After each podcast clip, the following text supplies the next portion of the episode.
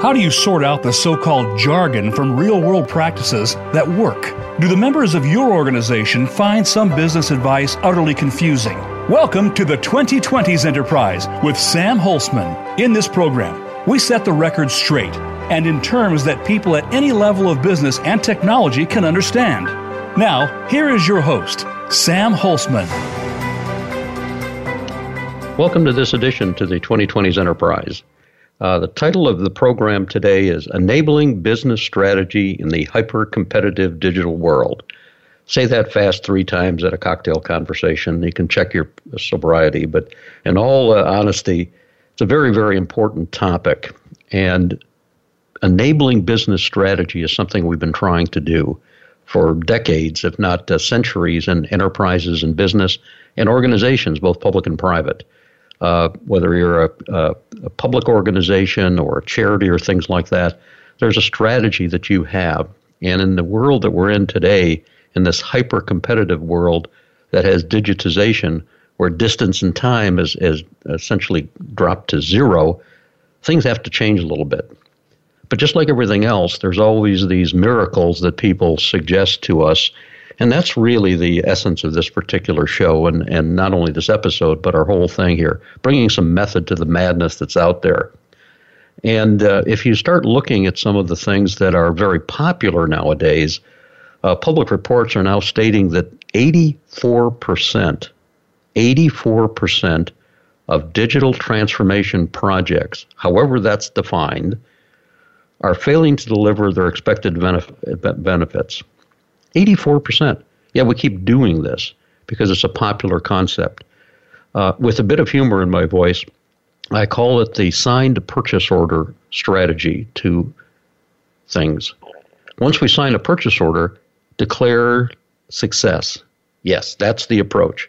Because it's very difficult for any of us, all of us, me, you, anybody, to say, you know what?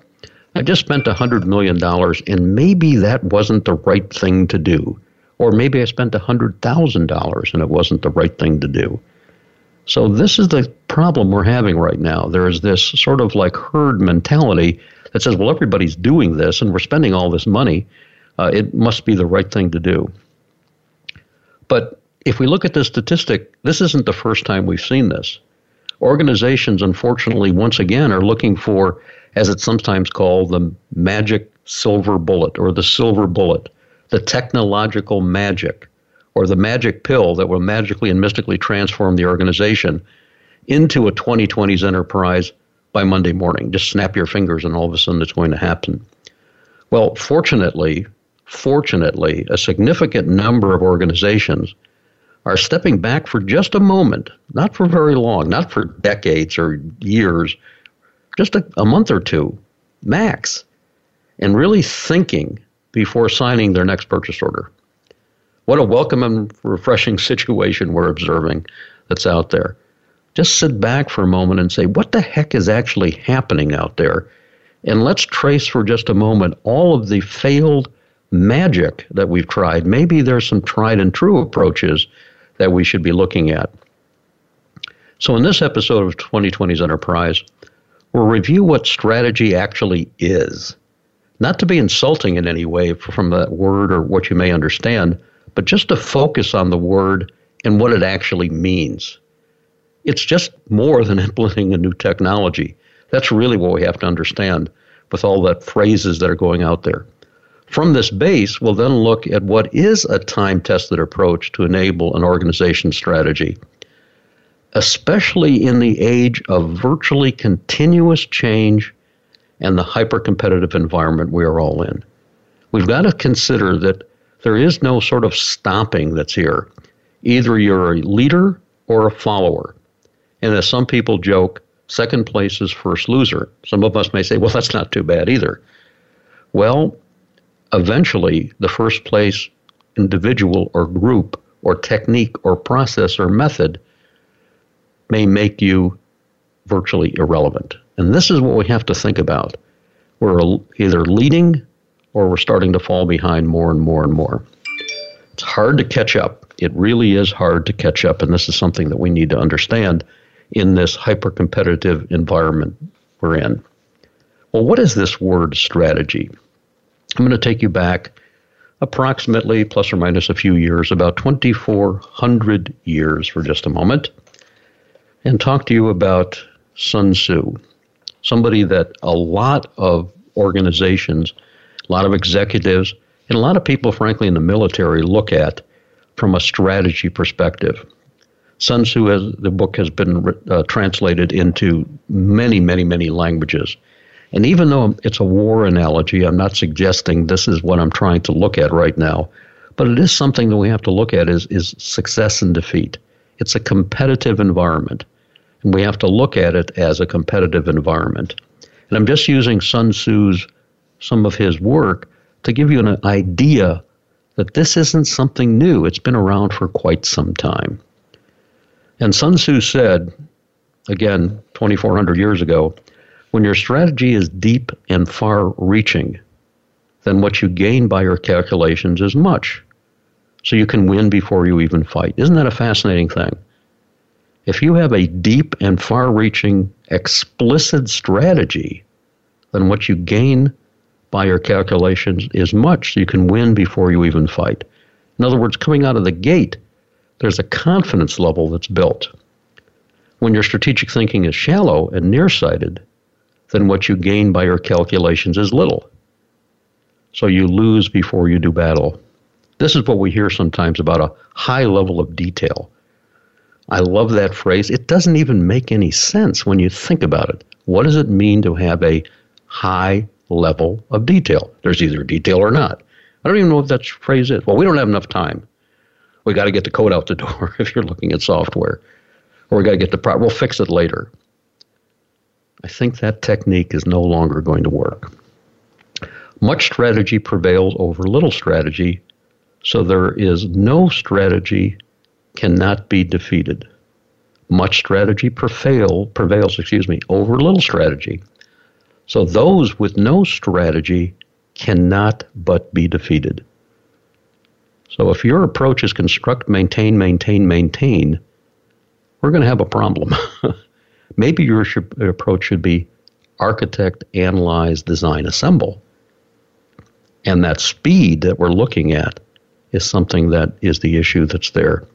Therefore, it is said that the victorious warriors win first and then go to war, while the defeated warriors go to war first and then seek to win.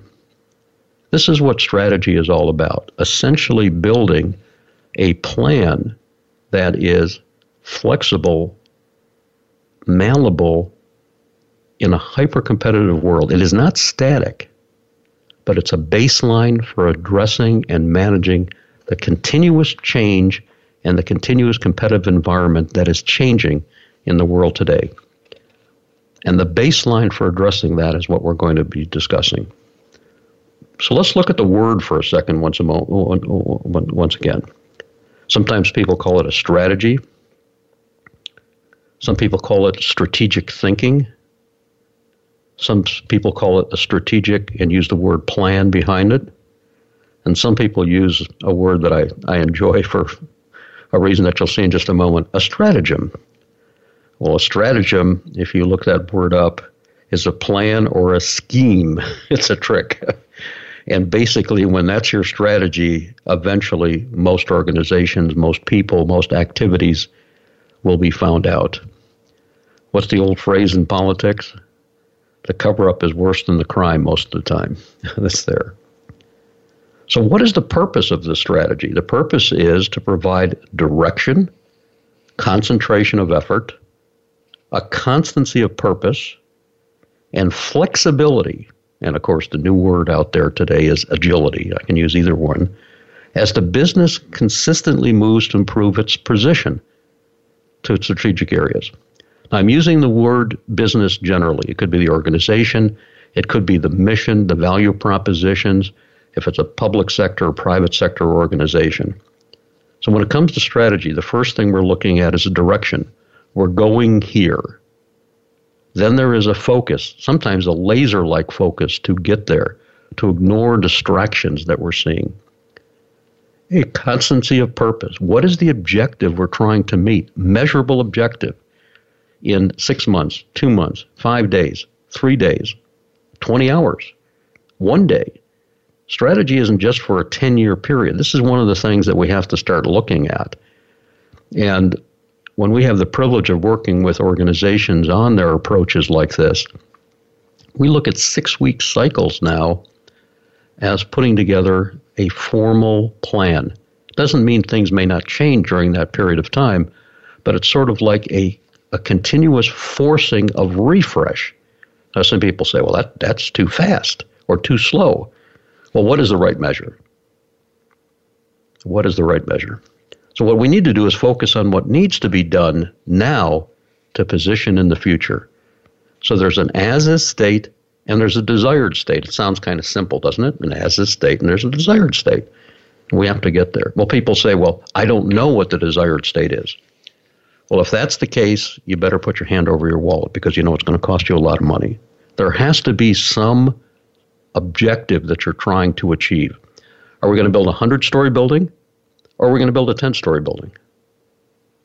Um, well, why don't we start and figure it out as we go along?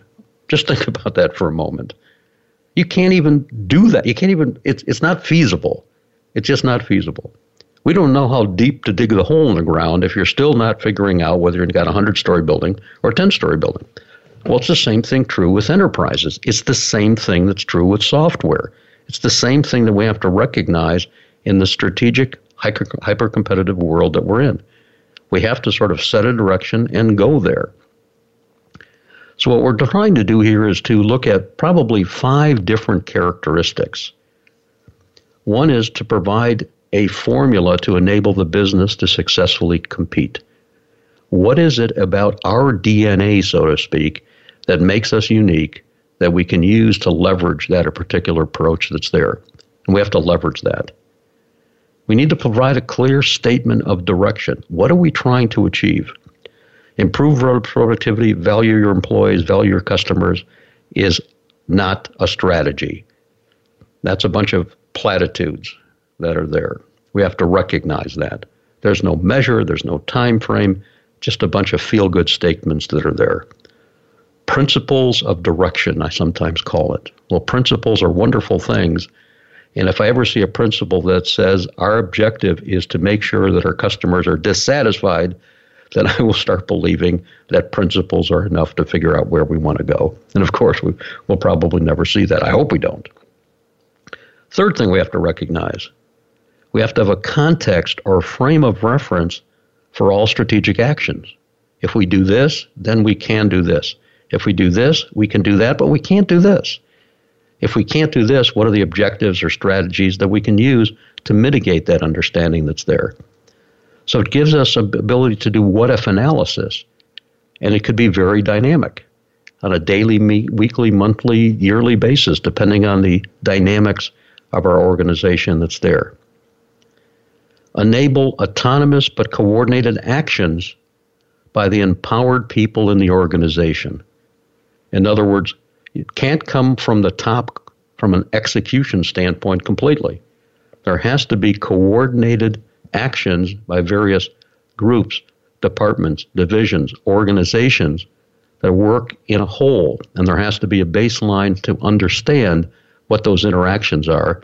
And if there's a change in direction in one part of the organization or one group or one approach, we have to do some what if analysis to figure out what the effect is on the rest of the organization there.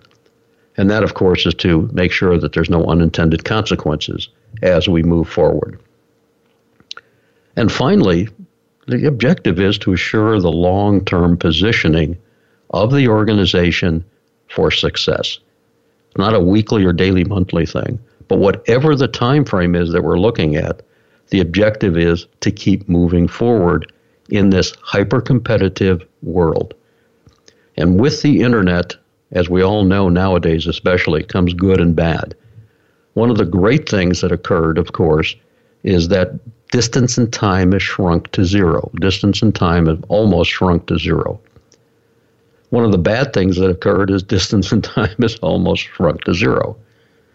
And one of the other things we know about the internet is one of the great things about the internet is anybody can write anything about anything. And one of the massive problems, the massive problems with the internet right now is anybody can write anything about anything.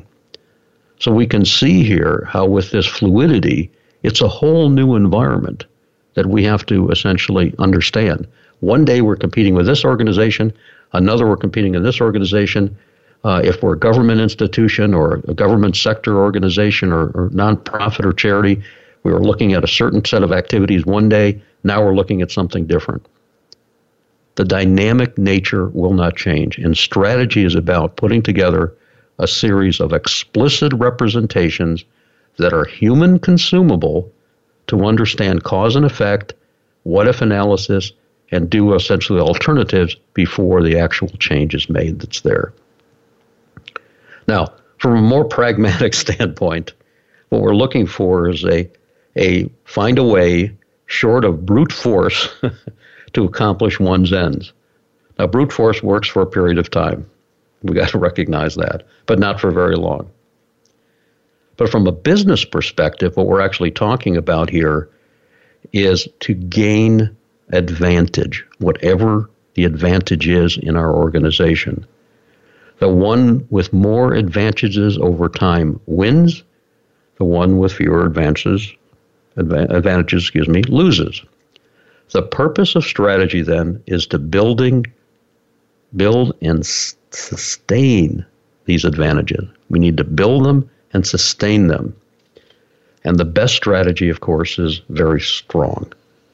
And that's a quote from von Clausewitz, who's another very um, a, a, person that people quote a lot about when it comes to strategy, uh, you know, as we see it. So as we look at things, the first thing we have to do is to recognize what are our competitive advantages that are out there. Do we have any? How can we harness them? Do we need to augment them? Do we need to gain some more? Are we sort of okay right now? That's a that's a dangerous position. The word okay is just that, okay. Well, what happens tomorrow as we see it? And of course, there's a value chain that we see right now because the marketplace is changing so dynamically that's out there. And if we look at it, everyone is getting into everyone else's businesses right now. There is no lanes uh, that we sometimes see there. Today, you have a partner. Tomorrow, they're a competitor. Or tomorrow, they're a competitor. Today, they're a partner. And we see this going on in, in lots of different industries, you know, as we, uh, as we move forward. It's a fascinating dynamic when we start looking at it. But the word strategy is something that guides our organization. And everyone needs a little bit of guidance if you're more than one person in your organization. I'm chuckling because even one person organization may need some guidance that's there because once you write things down, so to speak, you have a clearer view of what that actually means.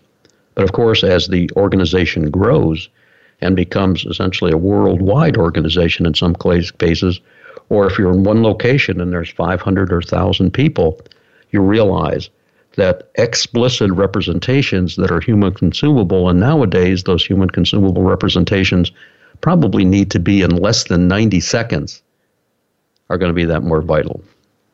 You're listening to Sam Holzman. This is the 2020s Enterprise, and we're talking about strategy.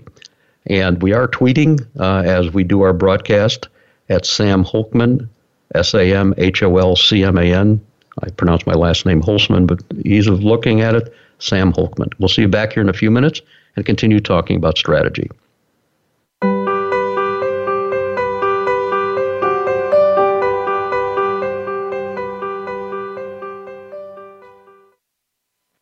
Is your organization in the internet age when those around you are moving into the information age? Are your hallway conversations filled with words and phrases like blockchain, AI, VR, cloud computing, and micro this and that? Are you interested in bringing some method to the madness? Then talk to us. Through years of consulting with clients all over the world, the Pinnacle Business Group and Architecture's Center of Excellence have developed an understanding of what makes a consultant client relationship work. And this understanding comes to every engagement.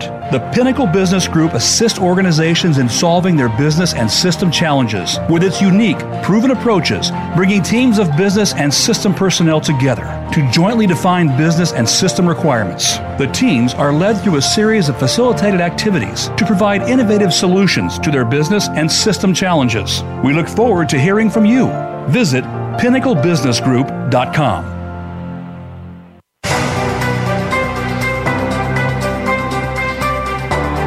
You are listening to the 2020s Enterprise with Sam Holzman. We welcome questions and comments about the program via email to sam at eacoe.org. That's sam at eacoe.org. Now, back to the 2020s Enterprise. Enabling business strategy in the hyper competitive digital world. Hopefully, on the break, you practice that phrase at your next cocktail conversation or non adult beverage uh, party that you're going to. Pretty impressive when you go to say something, you know, we were just studying the uh, business strategy in this hyper competitive digital world we're in now. What did you do yesterday? Well, I had a taco, you know, it's a little bit different, but uh, that's what it's about. It's a mouthful of phrase, but it really is kind of important that we, uh, we keep looking at it. My email address for those of you that want to contact me is sam at eacoe.org. Sam at eacoe.org. More than happy to chat with anyone on the topics that they see here. Uh, of course, after our show and anytime during the week, uh, be more than happy to do that. And once again, we're tweeting at Sam Holzman, H O L C M A N. That's why I pronounce it Holcman for those of you. Sam, S A M H O L C M A N, if anyone is looking at the Twitter world right now. So the struggle for a business or an organization is the struggle for advantage. Maintain that advantage posture that's there. Decades ago was a little bit different, of course, as we see it right now. So the objective of our organizations is to build new advantages, elongate those advantages, and of course, reduce the disadvantages that we see here. Building new competitive advantages elongating those advantages so we can stay competitive for a longer period of time to increase our return on investments that's there or reduce the disadvantages. And there are a ton of different things that we can do.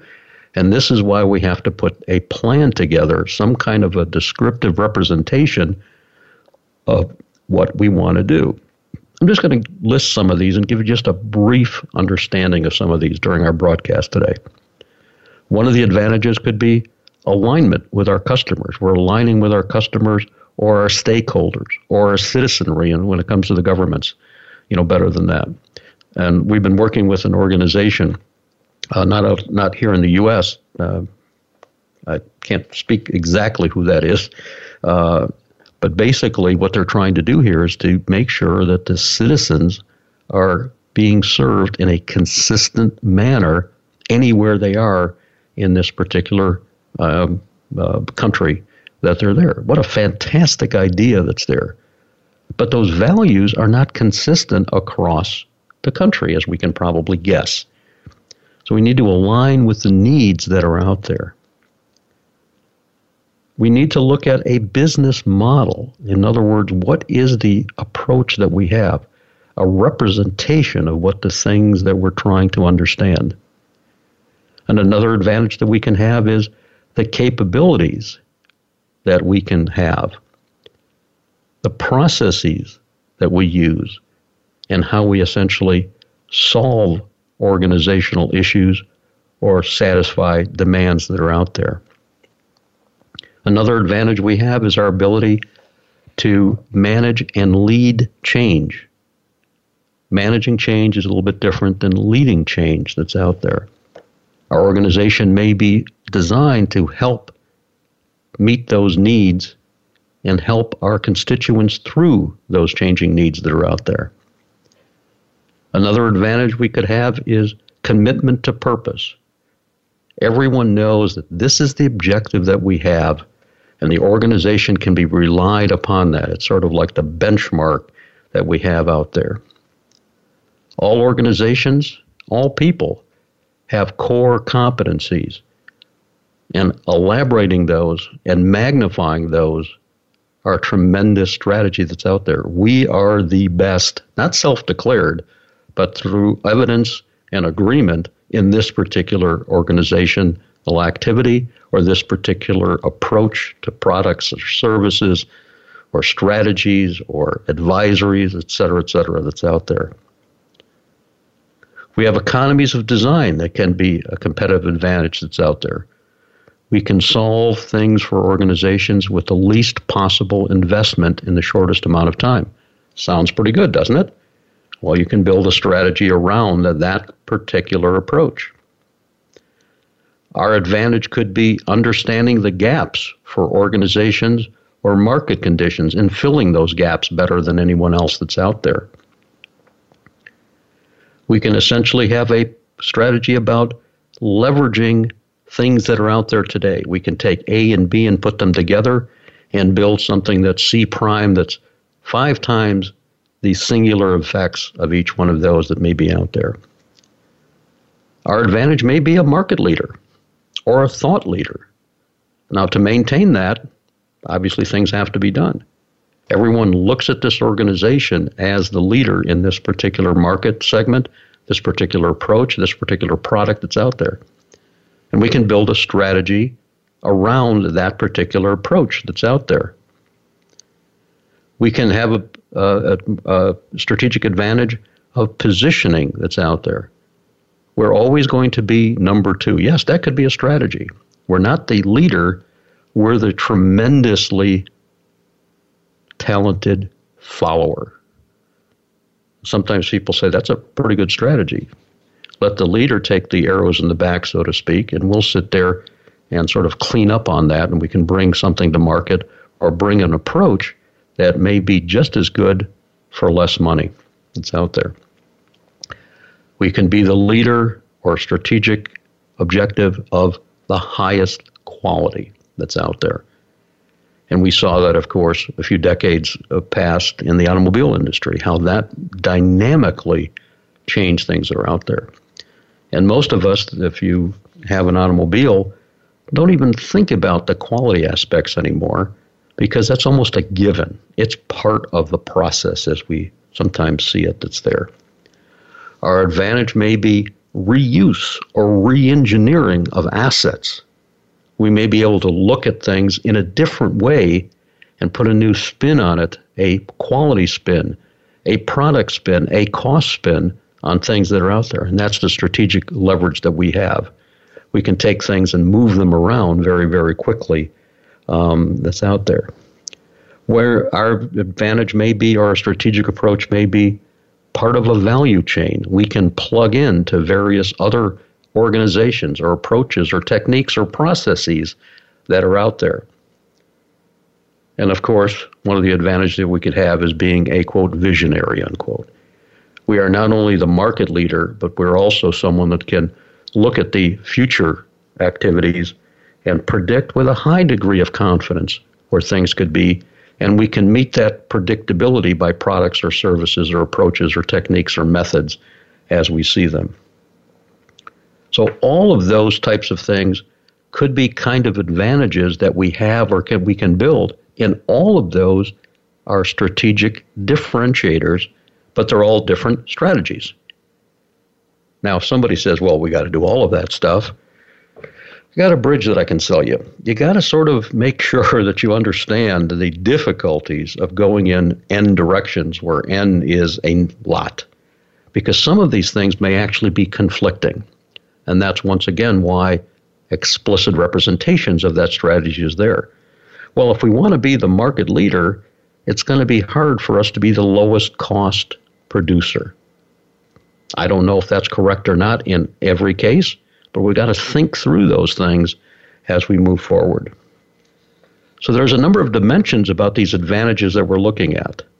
One, of course, on the top of most people's minds, whether we like it or not, is cost. What's this going to cost? Can we actually exist if we go in this particular direction?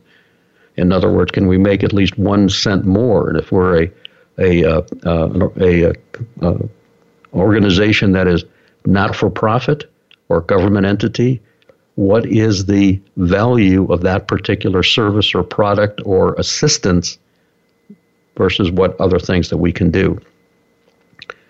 One of the dimensions of advantage could be value added focus. What we're going to be doing is looking at things and essentially putting some things on there. So, for example, just for most of us out there, if you have a, a smartphone, well, there's somebody that has come up with different types of cases that go on the smartphones that are out there. So that's the value added proposition. First to market. When a new cell phone comes out, brings a competitive advantage that's there. And various types of approaches that we can see. Our competitive advantage, one of the more uh, activities that we may have there, is our ability to execute consistently and effectively. Not only thinking about what to do, but we can actually demonstrate consistently, time and time again, that we can take that strategy and actually enable it better than anyone else through execution. And then one of the other things that we find very important today is the concept of maneuverability. Being able to have an understanding that things are not static and we can move in various directions. We call that concept essentially maneuverability. Being able to look at things and change directions to make sure that we understand and we can compete in that new environment. So we need these competitive advantages because there are active and reactive competitors who wish to win the same prize, whether it's a new customer, a new product, a new service, a new application, a new system, a new whatever. There are people out there who wish to win the same thing. That's what competition is about. I know it's sometimes difficult to talk about these things, but we got to because there are unfortunately winners and losers. And the objective essentially is to win more than 51% of the time, or else we're going to have a problem. Without competition, the conduct of business reduces to an administrative problem. Wouldn't that be nice sometimes? But there will be competition that's out there. And nowadays, it comes from everywhere as we all know. So while the end purpose of strategy is to win, whether it's a customer, a product, a service, a process, a technique, a method, the reason for strategy is the competitive environment. If we didn't have a competitive environment, you wouldn't need a strategy. You could just hum along and sing a song and everything would be great. So strategy must focus on the concept of satisfying the client, the customer, the constituent, the activity that's there, while contesting the competitors. So it's a dual edged sword that we're looking at. It's not only what we can do internally, but externally to keep others at bay, essentially, that's there. And this whole concept is what we refer to as a sustainable competitive advantage. That's what really st- strategy is all about a sustainable competitive advantage. And that is understanding the resources, the capabilities, the assets, the processes. All of those are part of a sustainable competitive advantage that provides us with a distinct attraction to our customers, our products, or services, and a unique advantage over the, over the competition. That's really what we're looking at. So the sustainable competitive advantage is a combination of all these resources and capabilities and assets and processes and yes, technology nowadays. It's all part of that particular advantage approach that we're looking for. Again, that's what that word strategy means in this hyper competitive environment that we're in. And within that, there's a number of things we can look at. One is the customer perception and that would be a customer or a partner or a constituent or whatever you're calling the individuals or the groups that you need to satisfy. And that perception has a consistent difference in the acquisition approach. They look at the percept us, whoever us is, and say consistently they provide tremendous value that's there there is a linkage with that advantage to the sustainable kind of advantages that are there. People can see why. It's not just a belief or an opinion. They can see, man, this organization has these attributes that will make this partnership great over time. Another thing that has is durability. There's a length there as things change we see the partnerships growing. There's a transparency. People can see how this is happening. There's not a magic curse that's out there. There's not a silver bullet. There is an understanding that the mechanics, the details, are difficult to duplicate and difficult to replicate. And that's why you, I, we become the one with the advantage that's out there. Now, from a standpoint of competition, it's difficult for the competitor to access the required resources to mimic our advantage. Otherwise, we don't have an advantage that's out there. They'd also have difficulty in replicating that advantage. That's why we'd have this concept of a sustainability that's there. And then finally, the coordination of all these things in our organization. There's difficult sometimes, but sometimes there's subtle coordination between process, methods, activities, data, technology, people, marketing, finance, approaches, all of these coordinated activities that lead us in a direction that is difficult for people to duplicate. So that's what this concept of strategy is all about building a competitive environment that is difficult to duplicate. Now, historically, people have been in this area for quite some time hundreds and hundreds of years. There's always been competitive environments. And if you go back to the uh, Sun Tzu days, some of it was a little nasty. It was conquering people uh, versus uh, com- competition, which is a little less uh, bloodletting that's out there. But the concept of strategic thinking is something that's been around for quite some time. What hasn't been around is strategic thinking in the hyper competitive information age that we're in right now. And this is something that we'll be getting into in the next segment. Wealth flows from innovation in the information age, not just optimization. I'm not ignoring optimization, but the competitive advantage comes from innovation. And that's something that's quite a bit different than what we had to see have seen before. So with that, we're going to take a short break once again. At Twitter, I'm at S-A-M-H-O-L-C-M-A-N. Email sam at eacoe.org. When we come back from the break, we'll talk about what is it that we can do today, tomorrow, to make sure that our strategy is sustainable over the next days, weeks, months, years, or decades. See you back here in a few minutes.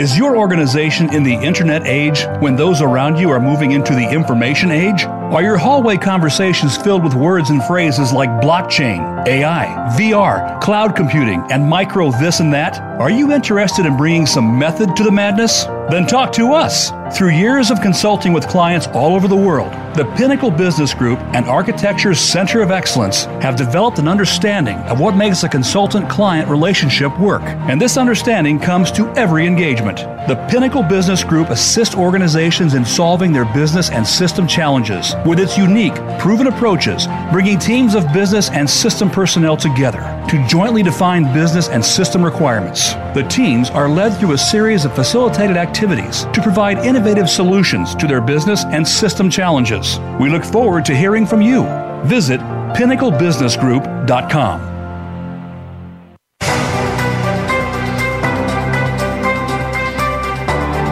You are listening to the 2020s Enterprise with Sam Holcman. We welcome questions and comments about the program via email to sam at eacoe.org. That's sam at eacoe.org. Now, back to the 2020s Enterprise. Welcome back, and we're chatting about enabling business strategy in this hyper competitive digital world. And what we've done in the first two segments, I hope, is to sort of demystify this word strategy for you. It's not some academic thing that sits in the uh, ivory tower, so to speak, that uh, people with plaid coats and skinny ties wear. It's a practical approach to building an, explicit representation of where you or your colleagues or the organization wants to go. And there are two things we need to understand where you want to go, the desired state, and where you are, the as is state. And we can sort of build a roadmap. Now, that concept in the physical world has been around forever. Well, ever maybe is too long, but for a long, long time. And underlying that is the concept of explicit representations that are formalized through the word architecture. Architecture. Now, this is something we have to think about. It's the enabler of strategies over the past billions of years, so to speak, if you have complexity. So, if you're building a log cabin, don't need much architecture. Well, building a shed, you don't need much architecture. Building a 100 story building, it's a whole different thing. It's the baseline for addressing and managing change. Architecture is the enabler of business strategy, series of explicit representations that we need to understand. So, from a historical perspective, we suggest to you the same practices are necessary to build complex things in the physical world are now necessary in building the information or the digital world in the hyper competitive environment that's there. When do we need these things? When things are simple? No. When things are complex. When do we need these things? When things are changing slowly? No. When things are changing rapidly is when we need this. Wait a minute. Well, we don't have time to do this. Time is an element of implementation of our strategy, not at the speed of change. This is one of the things we have to start recognizing. There's a lot of misunderstanding about this concept, this word architecture, as this laborious thing that takes a long time and is a plotting approach that's out there. We don't have time for this. We got to get this thing out the door. We'll figure it out later. That's out there. Well, we're seeing some of the consequences of these things all the time. It is not about the speed of change, it is about how we address change, how we build things in a changing environment. That's the thing we haven't studied very much. So, our perception is in this new hyper competitive information, digital rich world, we don't have time for this concept of architecture. I just want you to sit back for a moment and say to yourself and say to your people in your organization is this thing that we're doing have a complexity of a 100 story building or a shed in the backyard? The physical analogy is so easy to see. Forget about the but, but, buts that are going to occur, but ask that question is the complexity that we're facing, is the competitive environment that we're facing, is the competition out there, is the product activities out there as complex as a 100 story building, or is it complex as a little shed in our backyard? And if it's the former, then you better do some architecture. The question is, what is it in this digital information enterprise world that's out there? And what we're going to see, I believe, more and more is if an enterprise starts failing and people get hurt, someone will demand to see the blueprints. How did we get there? And we're seeing this, some of these things going on right now and the horrible st- tragedies that have occurred as of late, uh, especially uh, if you look at some of the things over the past few months, the Boeing 737 MAX situation. Just think about the costs of that. Now, people will say, Sam, you're arguing with yourself here. Well, they, of course, use architecture to build those products. Yes. Well, it failed. Well, we don't know exactly what failed, but we can tell you what's going to be done to fix it. And that's by going back to the blueprints, going back to the architectural drawings, the requirements definition, the use cases, the modelings that are out there, all the assumptions that were made, and figure out what went wrong, and they're going to be able to fix it. And there's six things that we have to understand, not just one. When it comes to this digital information world, and those things are what, how, where, who, when, and why. What, how, where, who, when, and why. If you don't write things down in that uh, of those elements, those six elements, it doesn't mean they're not there. It means that you're making guesses about them. Let me emphasize that again. If you're not writing them down, it doesn't mean they're not there. It means you're guessing. And this is what we have to recognize. And any one of those could become a gotcha that's there. And we can go back historically and see the effect of this. If a building fails and people get hurt, someone will demand to see the architecture and increase regulations. And in the inter- information age, in the enterprise age, if an enterprise fails and people get hurt, so to speak, someone will demand eventually to see the architecture and increase regulation. That's what we're going to be facing. It's going to happen. It's happening now. So, in the industrial age, we were seeing that the fundamental understanding requirement was through this concept of architecture and building in the physical world machines and structures is now equivalent to building in the information age world, building enterprises, building organizations with teams and processes and software. The parallels are there. I want to emphasize again it is not about the speed of change that is causing us these issues. It is that our products aren't built with the recognition that change in the hyper competitive digital world is almost constant. And the things that we're building need to have that characteristic of change as an element in its design. You design in the physical world in an automobile for repairability. It's a function of technology, but it also is an engineering design objective. You design for fuel economy. You design for safety. It's not just a function of technology. It's something that is inherent in the strategy of the product, so to speak. Yes, products have strategy. Now, they come from the human element in most cases. So those are built in, that's there. So if somebody says, our objective is to ensure that no person is injured inside a vehicle in an automobile crash that is 30 miles per hour or less.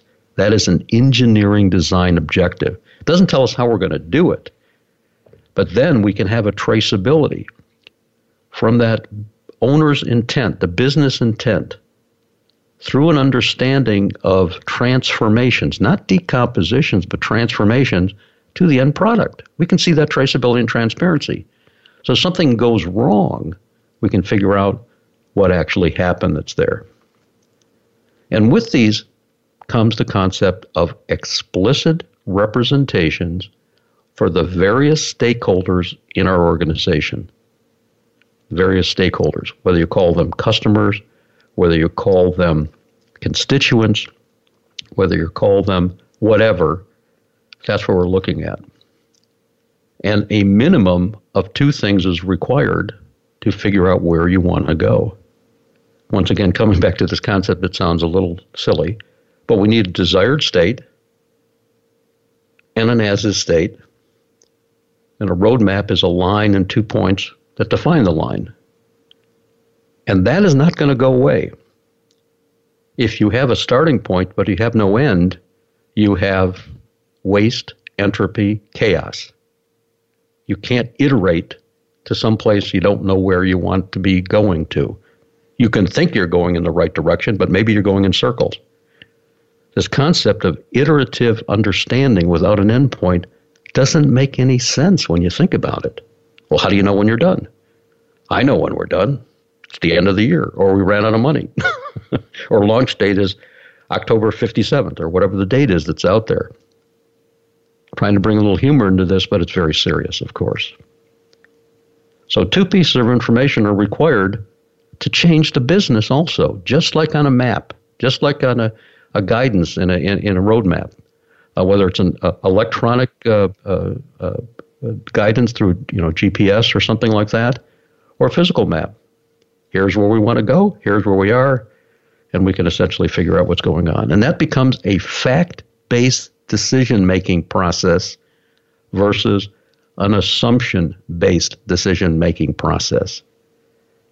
And I'm going to bet with facts every time because assumptions are just that. We all know how to spell assume, of course. So, fact based decision is what we're trying to do. And that comes through this concept of architecture. Now, inherent in that, in the physical world, is the concept of a blueprint. And some of you have seen some of this in, in your physical activities there. And none of this fits on an 8.5 by 11 piece of paper or PowerPoint presentation. I have nothing against PowerPoint, by the way, but it's being misused when it comes to this. If some of you had the privilege, pleasure, or frustration in building a house, you know exactly what I'm talking about. Your house is not described in an 8.5 by 11 piece of paper. Think about it for a moment. It's described in a scroll of drawings. Something as simple as a house compared to your business, compared to your enterprise, is described in a scroll of drawings. There's a heating, ventilation, air conditioning drawing. There's the mechanical drawing. There's the electrical drawing. There's the plumbing drawing, structural drawings. All of those together give you an understanding of the house. Well, perhaps in our world of enterprises, we need that same thing. We need a series of descriptive representations to understand what that is. And in the industrial age, we knew that we're going to start building these blueprints before building and delivering anything. And in the information age, in our enterprises, we're going to need to think that same way. And a lot of organizations are thinking that way. That strategy enablement is what architecture is all about. Strategy enablement. It's not about just building information systems. That's something different. Not that it's not important.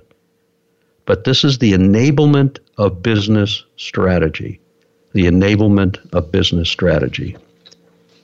And with that concept comes the phrase that unfortunately is quite misunderstood out there, and that word is enterprise architecture. Architecting the enterprise is the key to enabling the enterprise or business strategy. It's different than technology enablement, which is what we refer to as EITA, Enterprise Information Technology Architecture.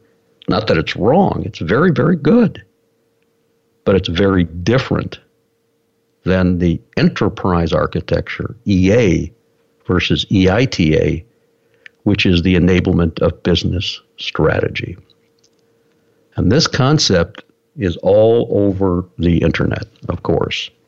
And if you take a look at your um, favorite uh, lookup device, Google, you'll find, hopefully you're sitting down, at last count, 811 million search terms that come up when you enter enterprise architecture. Not really useful.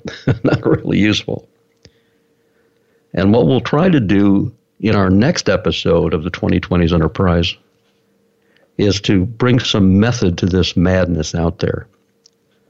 We'll briefly trace enterprise architecture back to its actual roots in 1966 provide you with a definition of what that is, and to discuss the requirements for addressing the change that we call enterprise velocity change, the change in velocity of change that's out there, to provide an agile enterprise environment, not an agile technology environment alone, but the objective is to provide an agile environment that has maneuverability in this hyper competitive environment that we're in. You've been listening to Sam Holcman, my me, excuse me, 2020's Enterprise. Thank you for listening. If you want to reach out to me at sam at eacoe.org, be more than happy to speak with you. Looking forward to our next episode where we'll be discussing enterprise architecture. Have a great day.